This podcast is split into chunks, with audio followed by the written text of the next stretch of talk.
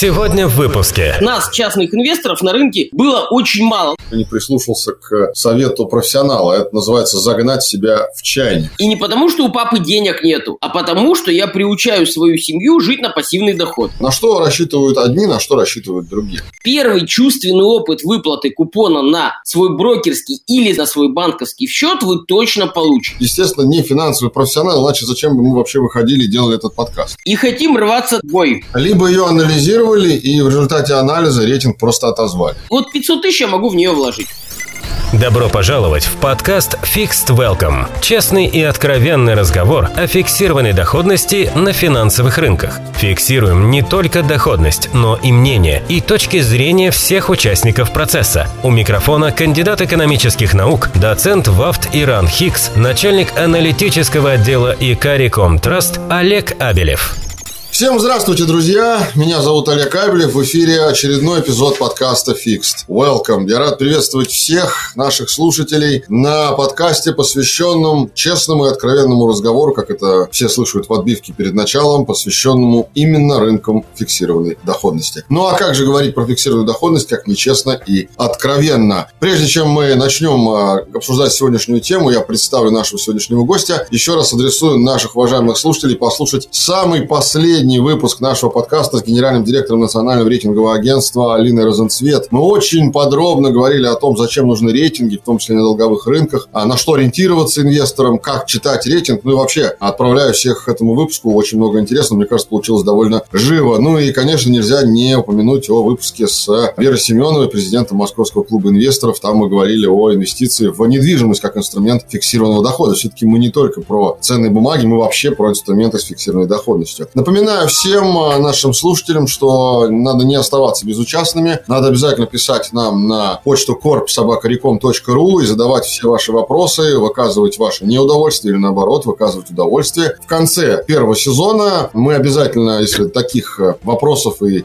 мнений наберется достаточное количество, их все соберем в единое целое, в одну кучу, и на них обязательно ответим в конце сезона в отдельном эпизоде. Так что, пожалуйста, не будьте безучастными, пишите нам на наши электронные адреса korpsobakarecom.ru. Ну а сегодня мы будем говорить о вещах, которые так или иначе связаны с любым процессом инвестирования. И на самом деле даже не на только рынках с инструментами фиксированной доходности, но и на всех вообще рынках, где кто-то что-то куда-то инвестирует. Поскольку инвестируют все-таки люди, люди, существа не всегда рациональны. Знаете, я, наверное, начну вот с такого интересного отсыла в историю. В начале 20 века бытовала такая экономическая теория, она называлась институциональная теория, а люди, которые ее придумали, разрабатывали, назывались институционалисты. И одной из основных категорий, которые придумали институционалисты, как раз было такое понятие ограниченной рациональности человека. Если раньше Адам Смит и его последователи считали, что можно людей называть homo economicus, и любые действия сосредоточены на получении прибыли, да, и вообще жизнь в системе координат, э, выручка, затраты, прибыль у человека существует, то институционалисты показали, что есть некие вещи, которые заставляют человека действовать нерационально. Поэтому его рациональность ограничена. Что это за вещи? Психология ли? Личные какие-то привязанности? Может быть, субъективные особенности каждого человека, как они проявляются на рынке, как с этим жить и как это учитывать при эффективном процессе инвестирования в инструменты, в том числе и фиксированной доходности. Об этом мы сегодня говорим с нашим гостем. У нас в гостях Игорь Файнман, инвестиционный советник, номер лицензии 112, президент Академии финансов и биржи, эксперт в области управления личными финансами и инвестициями. Игорь, здравствуйте, мы очень рады видеть вас на подкасте Fixed Welcome. Добрый день, дорогие друзья, добрый день, Олег. Сразу хочу сказать нашим уважаемым слушателям, что информацию о номере лицензии – это требование Центрального банка. Мы вот с Игорем буквально перед записью эпизода об этом говорили. И в описании этого эпизода будет ссылка на его лицензию и ссылка на, собственно, личный сайт Игоря, чтобы вы проверили убедились, что я не придумал и ниоткуда там, знаете, проснулся, а, 112 пришло в голову и назвал. Нет, ничего мне в голову не пришло, лицензия будет в описании к этому подкасту.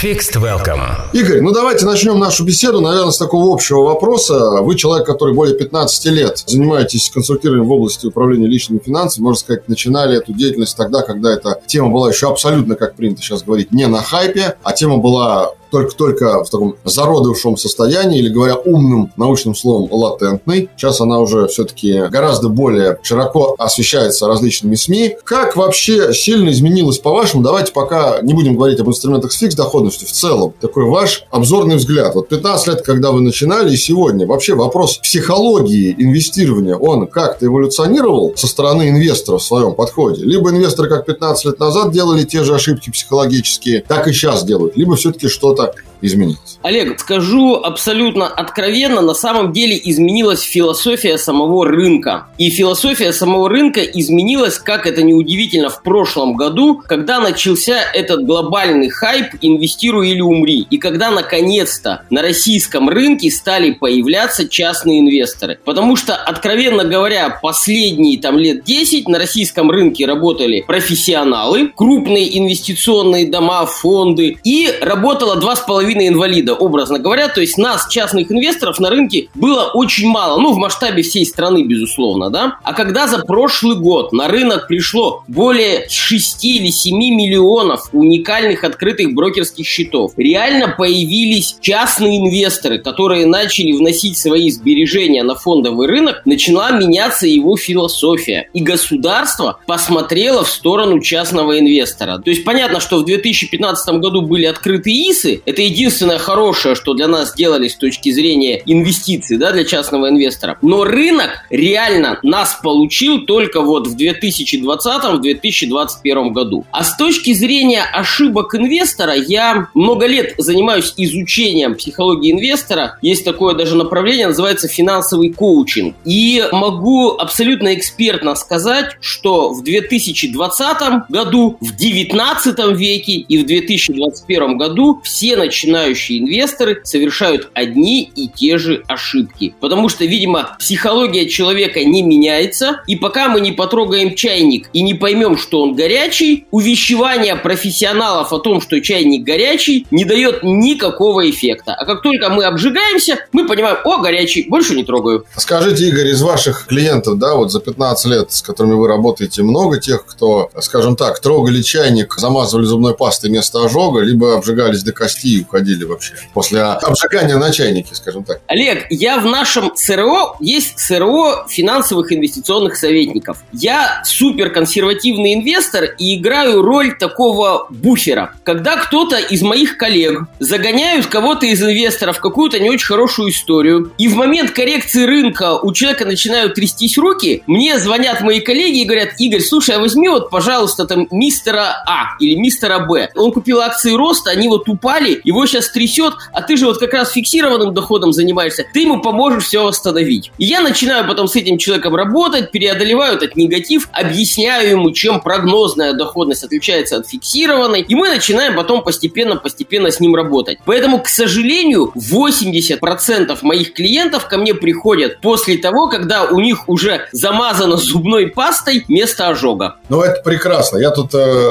по ходу нашей э, беседы вдруг подумал, что появился прекрасный термин, который очень хорошо описывает э, бедственное положение инвестора, который не прислушался к совету профессионала. Это называется загнать себя в чайник. Я почему-то подумал, что это очень так это хорошо характеризует рынок. Смотрите, Игорь, плавно переходя к все-таки нашей основной магистральной теме, да, инструментами с фикс-доходностью, прежде чем мы вообще начнем говорить о психологии, там, о поведении, давайте вот, что называется, расставим точки над «и». В самом нашем первом выпуске подкаста у нас в гостях был э, член Совета Ассоциации владельцев облигаций Илья Винокуров. Мы с ним долго говорили о том, как вообще воспринимают с экономической точки зрения облигацию, как ее воспринимать как инвестор-инструмент. И он говорил, что массовая ошибка, я бы сказал такая даже, в массовом сознании инвесторов, которые, может быть, даже имели опыт инвестиций на финансовом рынке, но не с инструментами с фиксированной доходностью, заключается в том, что если они видят английское словосочетание fixed income, что переводится на русский как фиксированная доходность, они считают, что они эту доходность получат. И Илья мне говорил, что фиксированная доходность – это доходность, которую ты знаешь, но не значит, что ты ее получишь. Во-первых, так ли это до конца? Может быть, есть какие-то тут особенности. Вы как человек, который вот занимается именно этими инструментами давно. И второй момент, как все-таки вот человека психологически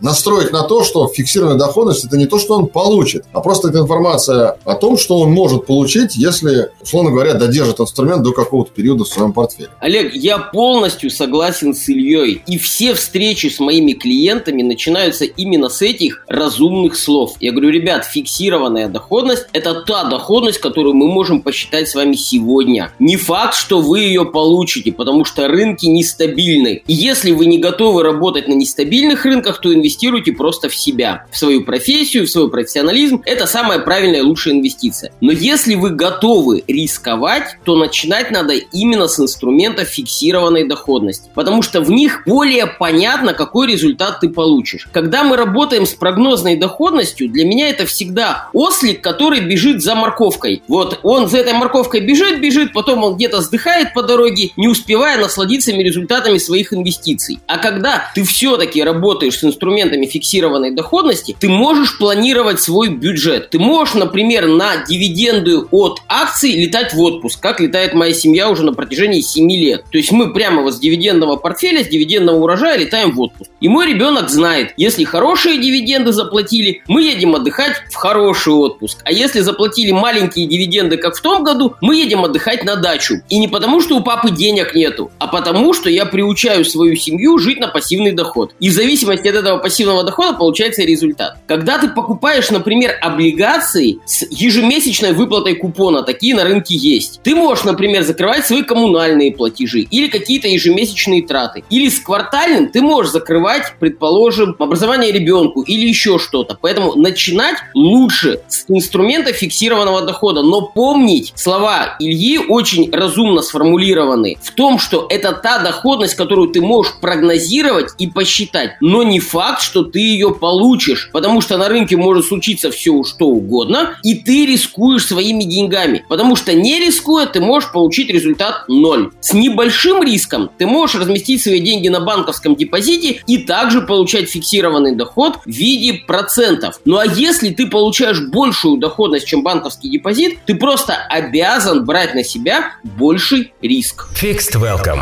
Вы очень хорошо затронули историю с банковским депозитом. Мы сейчас не будем говорить о том, чем отличаются депозиты от инструментов фиг доходности. Мы об этом говорили в предыдущих наших эпизодах достаточно. Слушатели наши могут вернуться к этим эпизодам, их переслушать. А вот если мы говорим с позиции психологии инвестора, вы тоже можете, Игорь, наверное, какое-то свое видение авторское высказать на тему того, как отличается психология среднестатистического инвестора, который идет и кладет деньги на депозит в банк, соответственно, идет на рынок и покупает инструменты с фиксированной доходностью. Но давайте мы все-таки будем сравнивать сравнимое, да, условимся, что это одна валюта, да, условимся, что это примерно один срок, ну, чтобы были сопоставимы, и условимся, что, скажем так, уровень надежности банка и уровень надежности там эмитента это плюс-минус похоже. Ну, условно, если там мы открываем депозит в Сбербанке, то, соответственно, мы покупаем облигации Сбербанка, а не облигации там пятого эшелона, которые там с высоким риском. Вот при прочих равных таких условиях, чем отличается психология этих людей? На что рассчитывают одни, на что рассчитывают другие? Олег, вот в данном конкретном случае уровень психологии у них одинаковый. Здесь идет разница в уровне финансовой грамотности. Просто нашу страну приучили к банковским депозитам. То есть это понятно от пионера до пенсионера, что положил деньги на банковский депозит и получаешь проценты. Но когда ты повышаешь свой уровень финансовой грамотности, ты понимаешь, что кладя деньги в Сбербанк на банковский депозит и покупая облигации Сбербанка, ты берешь на себя сопоставимо одинаковый риск. Можно мне возразить и сказать, что у нас есть агентство по страхованию вкладов, которое страхует вклад до миллион четыреста. Но я могу возразить, что агентство по страхованию вкладов это государственная история. И в случае какого-то глобального дефолта они точно так же не смогут ответить по обязательствам перед вкладчиками, потому что в казне просто не будет денег. И такая же точная история с ОФЗ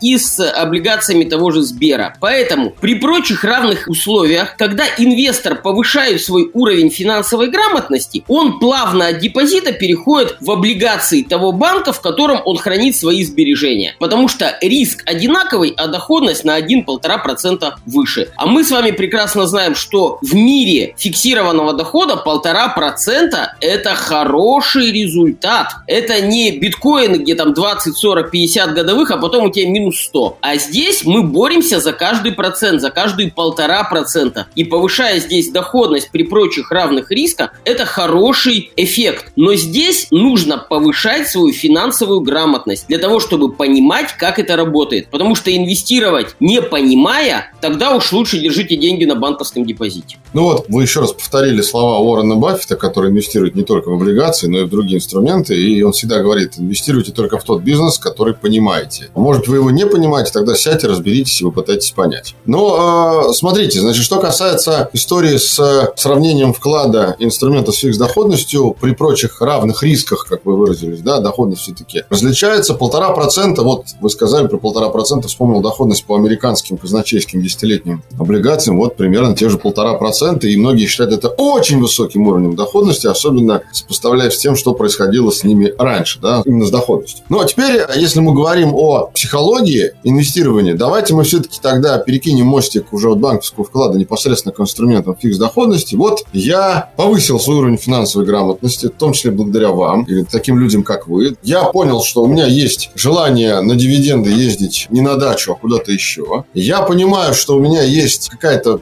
свободная сумма, которая мне не потребуется завтра. Да, то есть я могу ее там куда-то инвестировать. У меня уже есть какая-то сумма на депозитах, мог бы с ней. Значит, я прошел курс финансового консультирования, в том числе и у вас. Я открыл счет в инвесткомпании. Перед мной открывается огромное поле инструментов. Значит, федеральные облигации, муниципальные облигации, корпоративные облигации, зеленые облигации, инфраструктурные облигации, коммерческие облигации, биржевые облигации, внебиржевые облигации. Слушайте, так мне даже кажется, что сколько бы ни проходи консультирование, если ты не имеешь финансового образования, люди в основном, которые такую переподготовку проходят, они там имеют первое высшее образование, может быть, даже вообще, ну, часто, не всегда, но часто, из других сфер. Слушайте, как вообще в этом лесу не заблудиться? Вот с чего начать? И с психологической точки зрения тоже, потому что это связаны друг с другом вещи. Олег, я бы начал с буквы А, как в алфавите, да, не надо начинать ни с Я, ни с F, начинать надо с буквы Я. Для этого нужно взять комфортную для вас сумму. Пусть это будет 1000 рублей, пусть это будет 3000 рублей, 5 или 10. Положить на брокерский счет и купить самую безопасную облигацию. Это облигация федерального займа. Мы сейчас не говорим про глобальный доход. Мы сейчас говорим про чувственный опыт получения купона.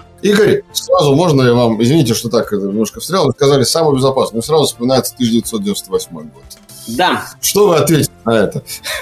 1998 год мы пережили, и видя состояние российской экономики, а главное, видя наш стабилизационный фонд и стоимость цен на нефть, я понимаю, что в ближайшие годы Россию дефолт не ждет. Поэтому я хочу ответить на массу вопросов, которые каждую осень ждут дефолта. Ребята, не надейтесь. Мы с вами будем в ближайшие годы жить в нормально, спокойно, без дефолтов. Поэтому облигации федерального займа воспринимайте, пожалуйста, как первую лесенку от банковского депозита. И начинать свой путь в мире фиксированного дохода я категорически рекомендую именно с них. Не надо в них инвестировать. К сожалению, инвестируя в ОФЗ, вы никогда не обгоните инфляцию. А одна из наших с вами задач – это не заработать миллиарды. Миллиарды вы зарабатываете, пожалуйста, на своей работе или своим бизнесом. Инструменты инвестиционные созданы, чтобы сохранять и приумножать ваш капитал. Так вот, в ОФЗ вы капитал не приумножите, но первый чувственный опыт выплаты купона на свой брокерский или на свой банковский счет вы точно получите. И больше пока никаких действий делать не надо. Мир принадлежит терпеливым и плавными шагами мы достигаем успеха. Поэтому первый шаг, вы на брокерском счете за тысячу рублей или за три тысячи купили свои первые облигации. Секунду, Игорь, вот давайте, мы идем по порядку. Я купил свои первые облигации. Начнем тогда, собственно, с самого процесса покупки, не в смысле технически, а по параметрам. Вот с какой суммы для тех, кто впервые выходит на этот рынок, вы вообще рекомендуете входить в федеральные облигации? И, если уж мы говорим дальше, опять же, же, психологические, какие облигации покупать. Не в смысле номера выпусков, понятно, что их там огромное количество. Но, скажем так, по основным параметрам. На что ориентироваться? На доходность к погашению, на купон, на срок, на стабильность купона, на период выплаты. Может, или вообще все это нужно, условно говоря, на это все забить, просто тыкнуть там на разные ОФЗ, раз они все примерно одинаковые, и купить на какую-то сумму. Олег, вот честно, так как мы говорим про начинающих инвесторов, главное избежать буковки N. Все, что у нас народное, к сожалению, связано с большим обманом обманом. Как и ОФЗ народные. У них повыше купон, но если глубоко вникнуть в эту историю, вы поймете, почему их покупать не надо. Мы помним с вами народное IPO банка ВТБ, которое я переживал тоже. Поэтому все, что народное, ребят, покупать не надо. Да, а кстати,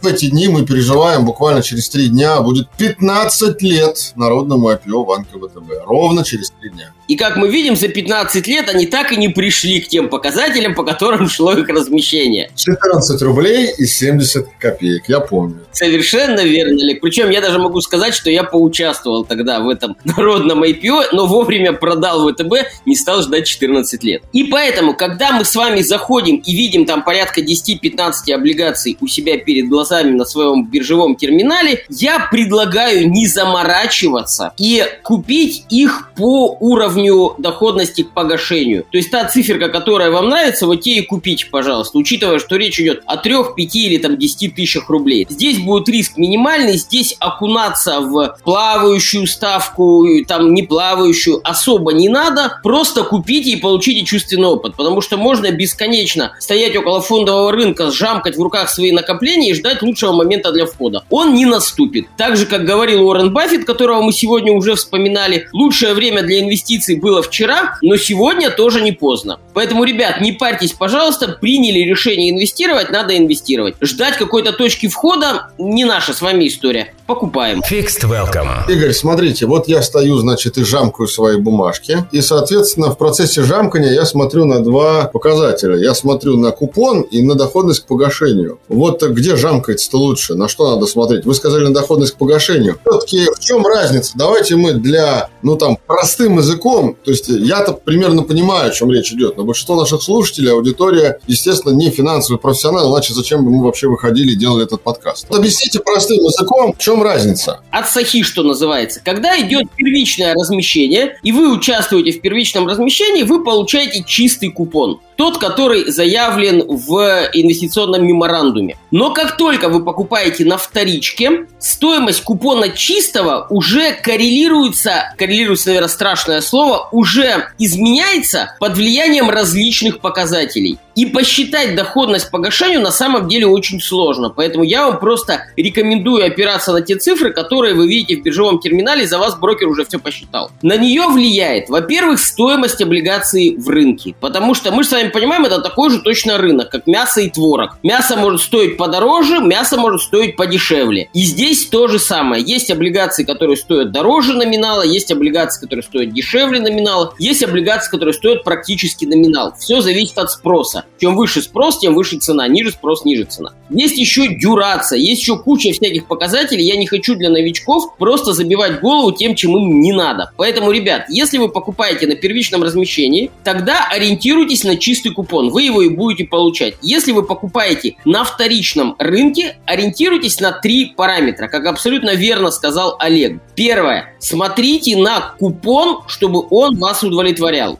Смотрите на доходность погашению. Это та цифра, которую вы заработаете, если вы додержите облигацию до погашения. И третье. Смотрите на стоимость облигации в рынке. Вот тут уже поговорим про мои авторские методики. Я никогда не покупаю облигации дороже 101%, потому что я не могу предположить, что будет завтра. Если завтра случится глобальный кризис, а я купил облигацию по 106% или по 109% от номинала, она улетела к 80%, то я буду находиться в глубокой попе и не смогу продать эту облигацию по рыночной цене. То есть продать я смогу, но у меня будет очень глубокий убыток. Как показывает практика, облигации до номинала летят просто со скоростью ракеты. А вот от номинала и вниз они уже очень-очень медленно начинают ползти. Поэтому я всегда покупаю облигации до 101%. Если даже что-то глобально случится на рынке, я превращаюсь в долгосрочного инвестора, который эту облигацию держит до погашения. Да, я могу потерять 0,6%, 0,9% до 1% я потерять готов. То есть этот риск я на себя беру. Но я никогда не покупаю облигации 104, 106, 109, 112. И поэтому я всегда предпочитаю покупать облигации на холодном рынке. Сразу вспоминается история с известным выпуском э, ОФЗ. Мы же с вами про ОФЗ говорим, но, правда, не рублевым, а валютным, который как раз-таки в 1998 году 30-летний был выпущен, в том числе и в качестве инструмента привлечения капитала, дабы расплатиться по долгам, которых Россия к тому времени набрала. Итак, РУС-28, всем известный выпуск. И стоит он, ну, по крайней мере, стоил год назад, когда я смотрел. Вы вот говорите, там, 109-112. А не хотите ли 172, Игорь? 172, 136. Кто их покупает, тогда вопрос. И зачем такие вообще облигации нужны? 172. Либо, может что-то не понимаю. Как это не парадоксально, но в облигациях есть спекулянты. И я даже с такой категорией граждан знаком, которые зарабатывают не на купонном доходе, а зарабатывают спекулятивным. А на спекулятивном рынке есть такое глубочайшее заблуждение, что покупать надо то, что дорого, потому что оно станет еще дороже. Заблуждение в этом заключается в том, что когда очень дорого, надо продавать, а покупать надо тогда, когда очень дешево, а еще лучше, когда это на операционном столе лежит. И спекулянты, особенно краткосрочные, видя рост какого-то инструмента глобально, они присоединяются к этому росту, пытаясь заработать спекулятивную доходность. Их не волнует купон, они не ждут их выплаты, их абсолютно не волнует там накопленный купонный доход. Они на них спекулируют. Они в эти инструменты заходят. Вторая категория, которая заходит в этот инструмент, как ни удивительно, это институциональные инвесторы. Их особенно любят страховые компании. Страховые компании, у них есть определенный очень сложный набор параметров для вкладывания денег, те, которые у них на депозитах. И я с этим сталкивался, потому что я выводил одну страховую компанию на IPO, и когда я увидел, как их обкладывают со всех сторон, я понял, кто покупает ОФЗ, там, предположим, 136 там, или 179. То есть это вот как раз-таки страховщики. Ну, есть, наверное, еще какая-то категория инвестиционных или институциональных инвесторов, которые туда вкладывают, но на ум сразу пришло две. Это страховые компании, которые размещают там аналоги своих депозитов, и это спекулянты, которые пытаются на этом заработать пиксы. Игорь, сразу хочется прикинуться таким э, ничего не понимающим инвестором, который первый раз в жизни слышит про такой выпуск, который открывает проспект эмиссии такого выпуска. Ну, опять же, вот на примере РУС-28. Давайте посмотрим. Да. Вот этим вопросом хочется закольцевать тему ФЗ. Мы с вами чуть дальше пойдем. Итак, вот я смотрю, цена 172. Ну, пускай даже она сейчас не 172, пускай она даже 150. Бог с ним. И тут я смотрю на купон. Тот самый, про который вы рассказывали, когда первично он важен. И, о боже, как любят говорить, о боги, я вижу в валюте купон в валюте, Игорь, 12,75.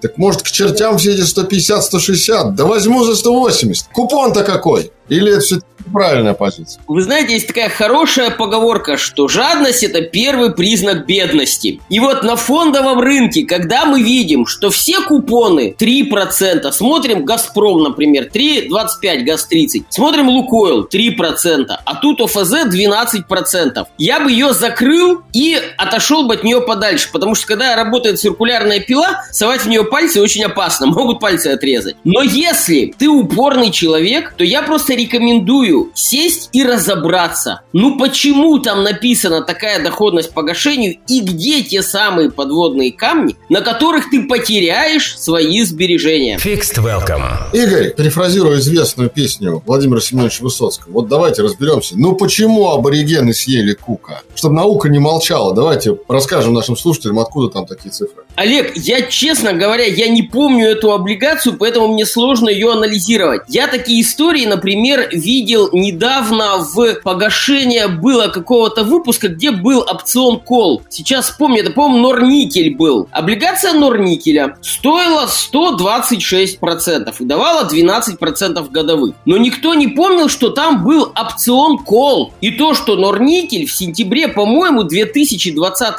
года имел возможность без согласия инвесторов выкупить эту облигацию по номиналу. И вы должны понимать, ребят, что облигация это долговой инструмент. Вот вам дали в долг по 1000 рублей, у вас эту же тысячу вам вернет. Никто вам рыночную стоимость возвращать не будет. И если она ниже номинала, то вы заработаете, а если она выше номинала, то вы потеряете. И наивные чукотские инвесторы, начинающие, заходили, смотрели.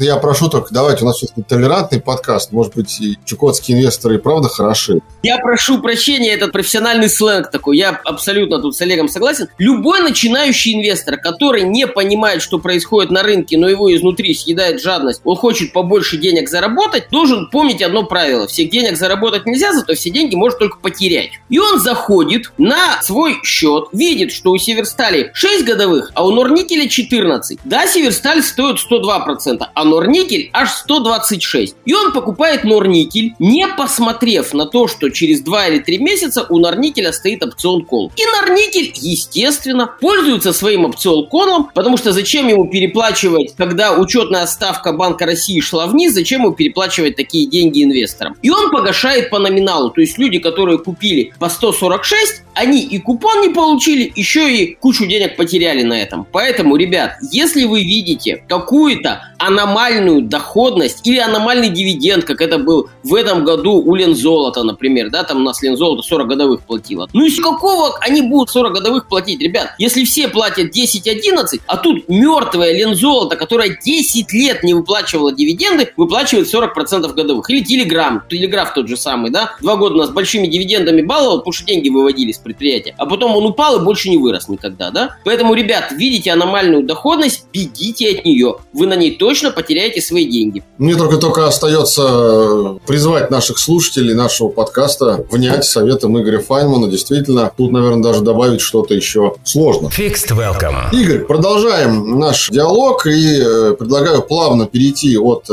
ОФЗ к другим инструментам с фикс доходностью, опять же, с позиции психологии. Итак, мы, напомню, начали обсуждать первый шаг человека, который вышел на инструменты рынков с фикс доходностью. Мы ему посоветовали купить ОФЗ, да, вот, собственно говоря. Окей, первый шаг сделан. Человек некоторое время держит ОФЗ у себя в портфеле, набирается опыта. Вполне логичный вопрос. Что дальше? Шаг второй. Дальше надо переходить к корпоративным облигациям. Вообще на рынке есть четыре вида облигаций. Э, глобально имеется в виду. Это облигации федерального займа, муниципальные облигации или субфедеральные, облигации корпоративные и высокодоходные. Вот высокодоходные это самый опасный сектор для профессионалов. По доходности в текущий период они делятся. УФЗ нам дает от 6 до 7,5 годовых. Ну и муниципалы приблизительно так же. Корпорат нам дает процентов до 10. И вот все, что уже 11, 12, 14 до бесконечности, это высокодоходные облигации. Туда же коммерческие облигации идут, которые и внебиржевые. И сделав первый шаг и разобравшись в УФЗ, я предлагаю перейти к корпоративным облигациям. Да, давайте мы более подробно вот сейчас про этот сегмент поговорим. Опять же, мы давайте будем с вами не вообще в целом говорить про корпоративные облигации, благо их миллион, а вот именно в парадигме психологии подхода к ним и в парадигме выбора критериев, по которым надо их выбирать. Помня, что мы говорим от лица человека, который недавно был в ФЗ, немножко поднаторел на ФЗ, понял, как они работают, и вот он переходит, открывает для себя новый вид бумаг с фиксированным доходом. Да. И здесь есть два пути, ребят. Есть простой и сложный путь. Я, конечно, рекомендую идти по сложному пути, потому что он более безопасный. И в случае сложного пути вы берете ответственность за свои инвестиции полностью на себя. В облигациях я всегда анализирую 4 мультипликатора, на которые я опираюсь. То есть это все мультипликаторы связаны с долгом. И это неудивительно, потому что, покупая облигации, мы фактически покупаем долг. Покупая акции, мы покупаем веру в менеджмент, а в случае с облигациями мы реально даем просто в долг.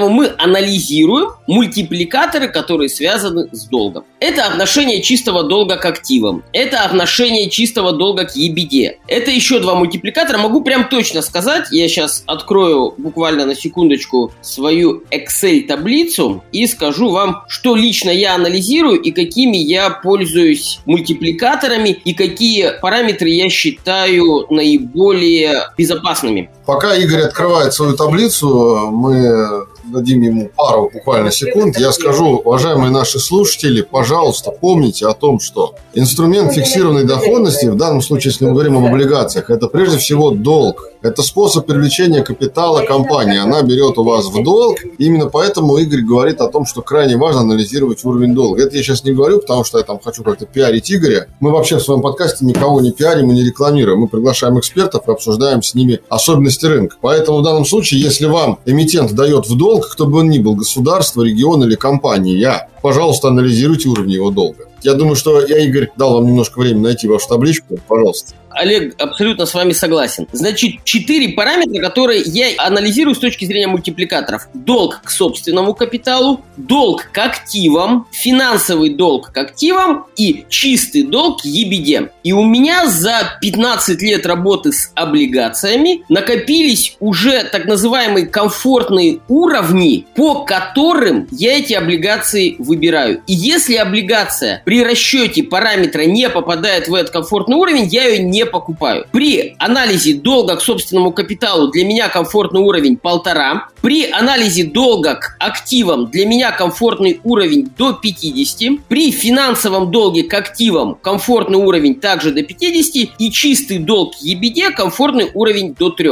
Это теми мультипликаторами, которые пользуюсь я. И это, скажем так, сложный путь, потому что вам надо найти финансовую отчетность, вам надо проанализировать эти цифры и принять решение. Есть путь более простой, про который Олег сегодня в самом начале подкаста упомянул. Вы можете пользоваться рейтингами, потому что профессионалы за вас уже посчитали эти параметры и каждой облигации присвоили рейтинг. Если рейтинг облигации не присвоен и вы начинающий инвестор, ради бога не идите в эту облигацию, потому что ее не анализировали и для этого должна быть причина, почему облигации нету рейтинга. Эта причина в большинстве случаев не позитивная. Рейтинг не получен. Либо ее анализировали и в результате анализа рейтинг просто отозвали. В России существуют три рейтинговых агентства, я пользуюсь двумя. Это Экспертра и Акра, теми, которые, по крайней мере, я глубоко интегрирован, и я понимаю, как выстраивается внутренняя структура. И рейтингов бывают четыре вида. Это А, Б, С,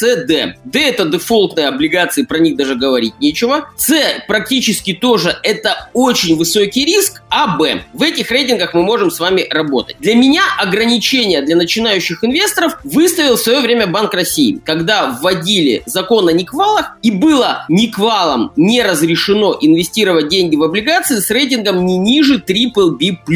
То есть рейтинг BBB+, считаем бенчмарком риска. Все, что выше, это облигации с уровнем А, А+, там 3А, да, в них инвестировать можно. Все, что имеет рейтинг BBB-, BB и какие-то еще ниже, начинающему инвестору не надо, ребят. Потому что вы реально можете нарваться на дефолт эмитента, и поверьте мне, дефолт эмитента не стоит тех процентов, которые вы можете заработать. Поэтому, когда я строю треугольник психологии инвестора, на первом месте я ставлю безопасность, на втором месте я ставлю ликвидность, и только на третьем месте, как вишенка на торте, я ставлю доходность, ребят. Ради бога, не гонитесь за доходностью, она всегда сопряжена с высокими рисками и с вероятностью потери вашего личного капитала. А нарабатывать личный капитал гораздо сложнее, чем получать пассивный доход. Поэтому ну его. Ставьте себе в портфель облигации с хорошими, надежными рейтингами. В том случае, если вы не готовы считать сами. Но я рекомендую считать самим. Это ваши деньги. Никто не хочет вас сделать богаче. И, пожалуйста, возьмите ответственность за свои инвестиции на себя. Fixed Welcome. Хорошо. Мы с вами вышли на рынок корпоративных облигаций. Мы с вами даже почитали пресс-релизы рейтинговых агентств. Выбрали для себя облигации с рейтингом выше Triple B. Я правильно понимаю? Дальше. Ну, рейтинг, это понятно. На рейтинг мы оперлись. Дальше. Какие еще параметры мы должны, как начинающие инвесторы, именно в сегменте корпоративных облигаций принять во внимание? Кроме рейтинга. Ну, окей. Вот мы сейчас только говорим о тех э, эмитентах, которые выше Triple B.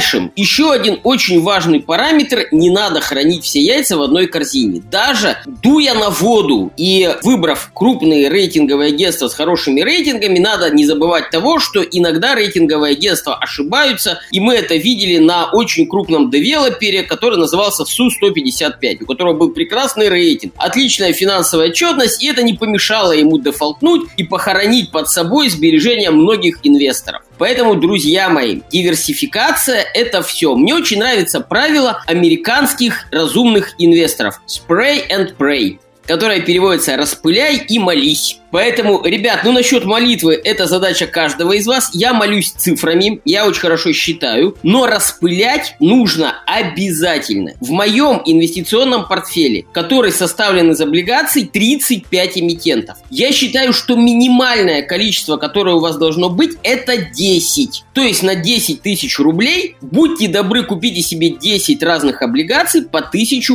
рублей. Во-первых, вы можете очень круто подстроить себе выплату купонов и получать его ежемесячно. Например, облигации выплачиваются раз в квартал. Просто так их подберите, чтобы ежемесячно получать себе напоминание, что вы пассивный инвестор. Это очень круто. Во-вторых, вы, диверсифицируя между 10 эмитентами, можете затронуть все основные отрасли. Взять облигацию из производства, взять облигацию из сельского хозяйства, взять облигацию из IT-сектора. А мы, кстати, в России можем это сделать с точки зрения выбора по отраслям? Давайте так. Смотрите, Игорь, вы сказали про три вершины вашего треугольника. Значит, по поводу вершины безопасности и по поводу вершины доходности вопросов нет. Меня интересует третья вершина и выбор э, инструментов именно с позиции этой третьей вершины, потому что, ну чего греха таить, российский долговой рынок не самый ликвидный долговой рынок в мире с точки зрения выбора. И вот можно ли 10 разных отраслей набрать ликвидными корпоративными облигациями? Олег, эта задача сложная, но выполнимая. То есть, если бы это была теория, я бы даже ее рассказывать, ребят, не стал. Но, то есть, она выполнимая. Как мы считаем ликвидность? Олег абсолютно прав, российский рынок ликвидностью похвастаться не может. И если мы инвестируем какие-то очень крупные суммы, там 15, 30, 100 миллионов рублей, да, за ликвидностью будут угнаться очень сложно, поэтому в основном мы, конечно, заходим в ФЗ как в самый ликвидный инструмент. Во-первых, почему я ставлю ликвидность выше доходности, чтобы было понимание, да? Потому что очень многие доходность ставят на второе место. Это связано с тем, что иногда случаются такие ситуации, что вам предложили более интересный инструмент для инвестиций, а вы зашли в неликвидную бумагу. И вы просто из нее не можете выйти. Не знаю, вам предложили открыть кофеманию, не знаю, купить лицензию, да? И вы понимаете, что доходность у вас будет в три раза выше, а из облигаций вы уже не можете выйти. Поэтому обязательно анализируйте ликвидность. Как ликвидность анализируем мы? Мы берем исторически весь цикл торговли облигацией, то есть прямо ежедневно, насколько облигация проторговывалась, и делим ее на то количество месяцев, дней или годов, которые она торговалась на рынке. Из этого мы видим среднюю ликвидность по облигации за весь период торгов.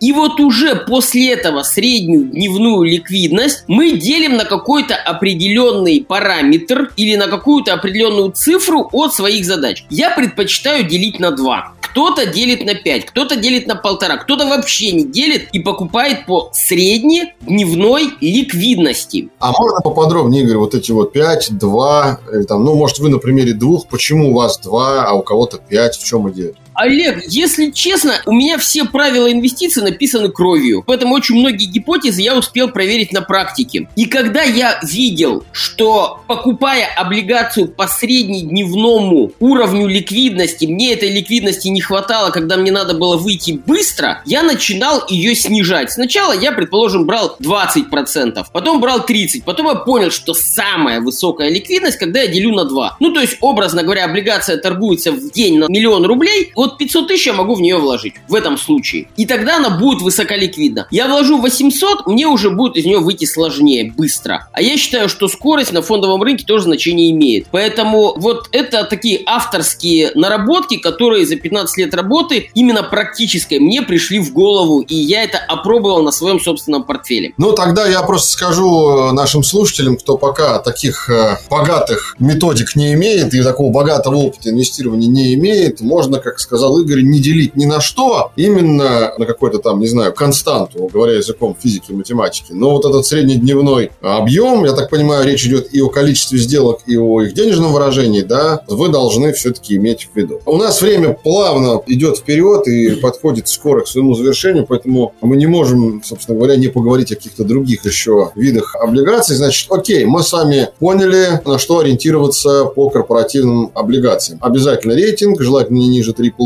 Обязательно, чтобы среднедневной объем торгов был таков, что он позволял бы вам быстро, как вы сказали, без потери большой в цене купить и продать. И, как мы выяснили, не надо никогда покупать облигации там выше определенной цены. У вас 101 там, да? Ну, условно говоря, выше номина. Значит, э, ну и желательно покупать, э, собственно говоря, облигации тех эмитентов, которые, я так понимаю, также, да, как принцип ОФЗ, могут быть там с контрольной долей государства, да, в капитале, либо быть там, скажем, близки к государству, либо через тендеры, имеется в виду эмитенты, да, через поставки и так далее. Окей, но у нас еще есть какие-то категории облигаций на рынке, значит, мы поговорили про федеральные, поговорили про корпоративные. Поднаторели мы и в корпоративных. И хотим рваться в бой. Fixed Welcome. Следующая ступень это рынок высокодоходных облигаций. И это рынок, он только-только в России начинает формироваться. Он начал появляться вот буквально года три назад. То есть это классический такой, есть замечательные книги про американский рынок, вот про рынок trash bonds, так называемые мусорные облигации. И у нас они в России стали появляться. Я единственное хочу сразу нашим слушателям сказать, что слово мусорные, они в кавычках. Да-да-да, вот я как раз хотел хотел это и сказать. Да, не надо воспринимать это как облигации, которые никому не нужны и которые являются там какими-то фальшивыми или инструментами там, не знаю, там, нечестного заработка. Мусорные – это устоявшийся термин. Сейчас история этого термина, почему он так называется, я думаю, Игорь пару слов скажет. Вот, Олег абсолютно прав, ребят. Причем я вам могу сказать, что связывая с тем, что психология российского человека связана с тем, что надо всегда отдать долги, иногда высокодоходные облигации по риску даже ниже, чем корпоративные. Потому что корпораты, они считают, ну вот бегают тут эти несчастные инвесторы, и что с ними как бы тут разбираться. А когда люди выпустили свои первые облигации на рынке, они к ним относятся очень трепетно. Я это знаю, потому что я вот буквально года два назад в этом рынке активно работал, я помогал предприятиям выпускать облигации на рынок, имел такой опыт, и я видел, как трепетно собственники относятся к выплате купонов. Они говорят, так, лучше банку можно как бы и чуть-чуть попозже заплатить, давай купон выплатим. Поэтому, ребят, здесь не надо к этому относиться. История была связана с тем, что выходили компании на американский рынок, они называются мусорные, не потому что это мусор, как Олег абсолютно правильно сказал, а потому что это были компании, которые занимались переработкой мусора. Им надо было привлекать их ресурсы для того, чтобы расширять производство. И на самом деле для собственников облигация это хороший инструмент, потому что они, во-первых, беззалоговые, во-вторых, они не целевые, и инвесторы так не связывают руки, как связывает банк. Поэтому этот рынок сейчас развивается. На нем надо быть очень осторожным. Это абсолютная правда. Олег, да, что-то вы хотели добавить? Да, я хотел, пока мы не ушли в дебри рынка высокодоходных облигаций, задать вопрос. У меня всегда в каждом эпизоде есть гостю такая серия вопросов под названием «Глупых вопросов от слушателей». Потому что слушатель слушает, слушает, сейчас, подождите, прослушал про корпоративные облигации, даже до этого про ФЗ прослушал, там, про то, что не надо с 12% купоном покупать бумаги, да, если какая-то аномальная доходность, вы сами сказали,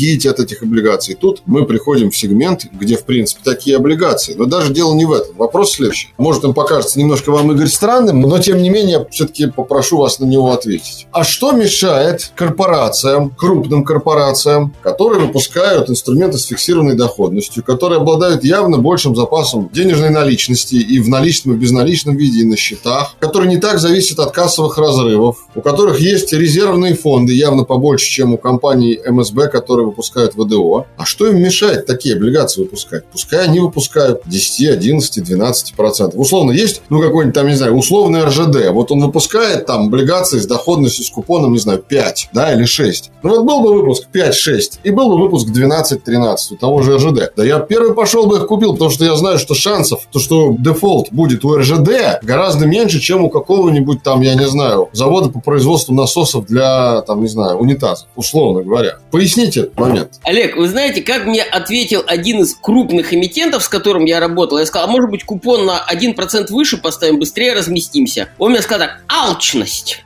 Им мешает алчность. Если они понимают, что у них есть шанс разместиться под 8 годовых, они никогда не будут размещаться под 11. Зачем переплачивать 3%? Они все очень хорошо умеют считать. А почему, например, высокодоходные облигации не размещаются под 8? Потому что они прекрасно понимают, что если они разместятся под 8, их просто никто не купит, так как их никто не знает в рынке. А ларчик просто открывался, как говорил Иван Андреевич Крылов. Да, продолжаем тему ВДО. Вы начали говорить, и мы немножко ушли от темы. Значит, по поводу того, что рынок сложный, для тех, кто умеет больше аппетит к риску, давайте тогда более подробно, более детально поговорим, на что ориентироваться инвестору, который уже поимел опыт значит, на ОФЗ и на корпоратах, и теперь вот открывает для себя этот сегмент. Олег, я вот здесь еще одно такое правило предостережения скажу. То есть, друзья мои, вы должны понимать, почему мы с Олегом идем так по ступенькам. С ростом вашего вашего дохода должен расти уровень вашей финансовой грамотности. Когда вы приходите в сектор ВДО и не умеете анализировать цифры, вам в этом секторе делать нечего, ребят. Я вам говорю абсолютно откровенно. В секторе ВТО можно покупать двум категориям инвесторов. Первая категория, которая лично знает собственника. И я вам могу сказать, что первые высокодоходные облигации, которые выходят на рынок, обычно продаются по друзьям и знакомым. То есть такие, которые понимают, что если эмитент не заплатит, вы лично придете придете к нему сбито, и он заплатит. Ну, это, конечно, шутка, но шутка недалека от истины. Ну, в каждой шутке только доля шутки, да? Да-да-да. И второй вариант. У вас должна быть глубокая экспертиза, а главное, даже не глубокая экспертиза на момент покупки, а у вас должна быть возможность мониторить высокодоходную облигацию раз в квартал. Раньше мы это делали раз в полгода, теперь мы это делаем раз в квартал. Мы реально мониторим эмитента. Мне так повезло, что я живу в Москве, и 80% высокодоходных облигаций размещаются эмитентами московскими, и я не ленюсь доехать до эмитента, провести встречу с начальником отдела инвестирования, посмотреть, что у них происходит, и только после этого держать там деньги. Есть, конечно, небольшой такой финхак, которым я могу с вами поделиться. Как работают мои коллеги в секторе высокодоходных облигаций, которые не имеют такую глубокую экспертизу. Они в высокодоходные облигации не инвестируют больше, чем на год. И инвестируют только в первые выпуски. Почему? Ну, потому что, во-первых, первые выпуски с высокой долей вероятности всегда погашаются. А во-вторых, есть такой психологический аспект. Когда эмитенту дали деньги, первый год он воспринимает эти деньги чужими. Через год он к этим деньгам начинает привыкать. Их очень сложно у эмитента вырвать обратно. Но это вот тоже такое наблюдение, чистая психология. Поэтому, если вы обладаете экспертизой, вы понимаете в рынке облигаций и вкладываете деньги в рынок ВДО, обязательно делайте ревизию портфеля раз в год. Прям дословно, ребят, продаете все, что купили год назад, купили новое на размещение. Подержали год, опять продали. Можно полгода. Собрали купоны, продали. Если в корпоративном секторе можно сидеть долго и держать облигации до погашения, то в секторе ВДО надо делать ревизию. Я свой портфель и портфели своих клиентов ревизирую ежеквартально, и мы реально продаем. То есть, если из корпората мы редко там что-то трогаем, то рынок ВДО мы постоянно делаем вот ревизию этих портфелей, чтобы минимизировать риск. Одна ошибка, и вся ваша работа по собранию купонов за 2, 3, 5 лет идет просто на смарку. Пожалейте свое время. Я хочу добавить к словам Игоря только тот момент, который мне пришел в голову, когда я слушал его ответ по поводу подхода к ВДО. Если мы говорили о сегменте федеральных бумаг с фиксированным доходом и корпоративных бумаг как к системе отбора инструментов по каким-то параметрам, рейтинг, ликвидность, среднедневной объем торгов, цена, вот об этом все мы говорили, то здесь принципе, такой подход, насколько я правильно понимаю, если что, Игорь, поправите меня, он неприменим, потому что это каждый индивидуальный случай.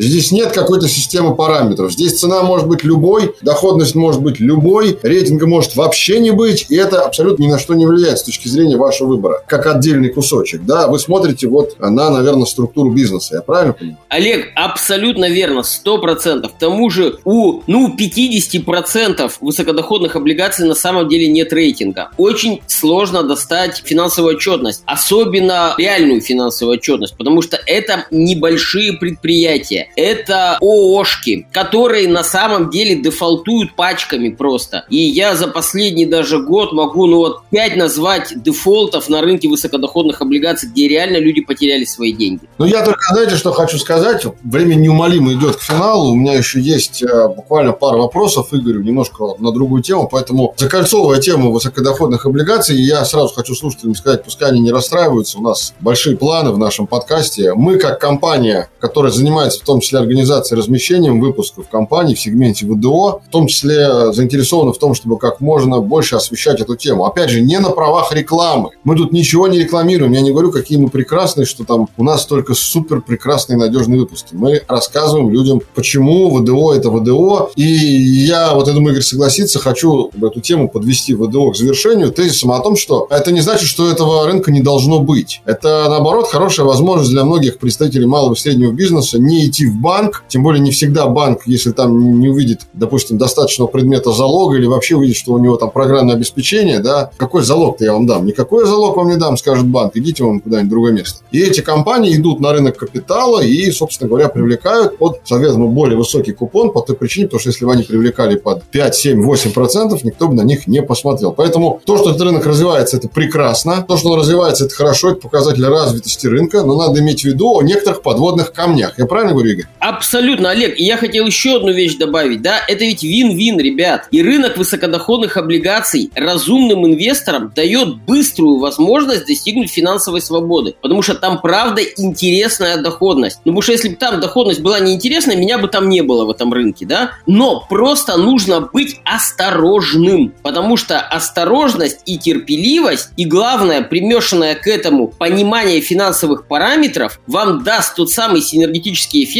и вы станете успешным разумным инвестором. Fixed Welcome. Последний вопрос, Игорь, который нам с вами сегодня предстоит обсудить, это агрегирование того, чего было сказано за этот час почти времени. Время хорошей компании действительно летит незаметно. Присовокупляя к вашему тезису о том, что не надо покупать один какой-то инструмент, даже если у вас есть 10 тысяч рублей, купите 10 разных ОФЗ. Вот выходите с этой суммой 10 тысяч рублей, такой минимальная сумма, с которой вы можете выйти на рынок ОФЗ, чтобы диверсифицировать ваш портфель. Игорь, в финале нашего диалога. Чтобы не распыляться мысли по древу. Три ключевых совета для тех инвесторов, которые планируют выходить на рынок фиксированной доходности. Давайте в целом, да, неважно там на корпоративный или на федеральный, либо на ВДО. С точки зрения психологического восприятия этого рынка. Мы все-таки сегодня говорили с вами о психологии. Итак, три базовых совета от Игоря Файнмана. Пожалуйста.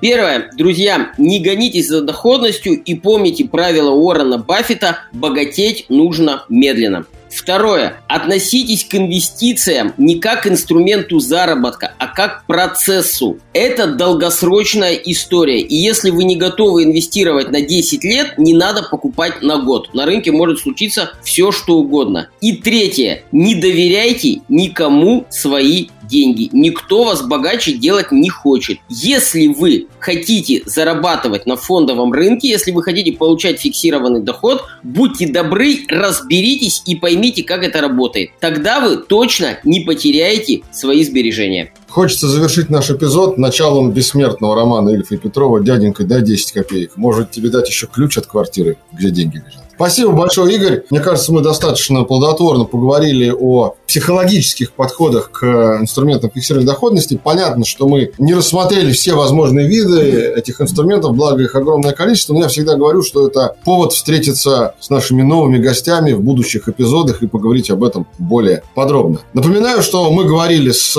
инвестиционным советником номер лицензии 112, президентом Академии финансов и биржи, экспертом в области управления личными финансами и инвестициями Игорем Файнманом. Игорь, еще раз большое вам спасибо. Олег, спасибо большое за приглашение. Буду рад в дальнейшем делиться своим опытом. Ну, а я обращаюсь к нашим слушателям, как всегда, как и в начале, так и в конце каждого эпизода. Пожалуйста, слушайте наши а, выпуски на всех э, имеющихся возможных стримах и платформах. Не будьте безучастными, пишите на korpsobakarecom.ru. А я думаю, что в ближайших выпусках первого эпизода мы более подробно коснемся тех тем, которые мы сегодня затрагивали с Игорем, ну и не только в этом эпизоде, но и в предыдущих эпизодах. И главное, помните о том, что фиксированная доходность – это не та, которую вы гарантированно получите, а та, которую вы гарантированно сможете посчитать. Меня зовут Олег Кабелев. Всем спасибо. Увидимся на будущих эпизодах в рамках подкаста Fixed Welcome. Всем пока. Напоминаем, что подкаст Fixed Welcome можно послушать на Apple подкастах, Google подкастах, CastBox, Spotify и Яндекс.Музыке. Музыки.